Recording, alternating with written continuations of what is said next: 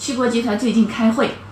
什么是七国集团？其实是七个原来以工业作为支柱产业的国家，那大家就知道了，美国呀、英国呀、法国呀、德国呀、日本、意大利，以及最后还有个加拿大。那七国集团的财长和央行的行长开会，就今年六月份，他们做了一件什么决定呢？说，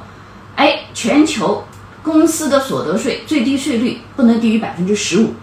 这个数字大家可能没有概念，我们国家的企业所得税是法定税率是百分之二十五，小微企业呢适用的是以二十作为税率，还有减免的。那么像很多国家它的税率呢都不同，有的二十三，有的十九，有的二十一，比如爱尔兰是十二点五。很多的国家的跨国公司，比如谷歌、Facebook、苹果。他们在做全球税务安排的时候，和我们国家企业不一样。我们国家的企业，呃，所谓的避税，绝大多数重心集中在票和账，也就集中在财务部了。大家知道，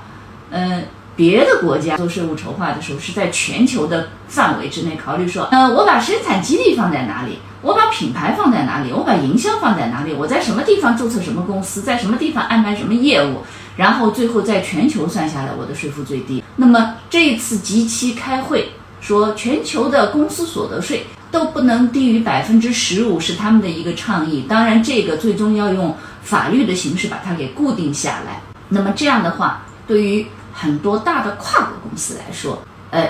可能在做税收安排的时候就得重新考虑了。那如果你在跨国公司工作的话，这种全球税收重新安排，那就有可能很多地方的业务需要重新调整，很有可能你的岗位。也会出现调整和变动，这一点是大河有水小河满，大河没水小河干，所以有的时候很多大的一些国际性的、战略性的、宏观经济性的会议，最后慢慢的会变成一条一条的政策落实到很多的企业，最后影响到我们的个人。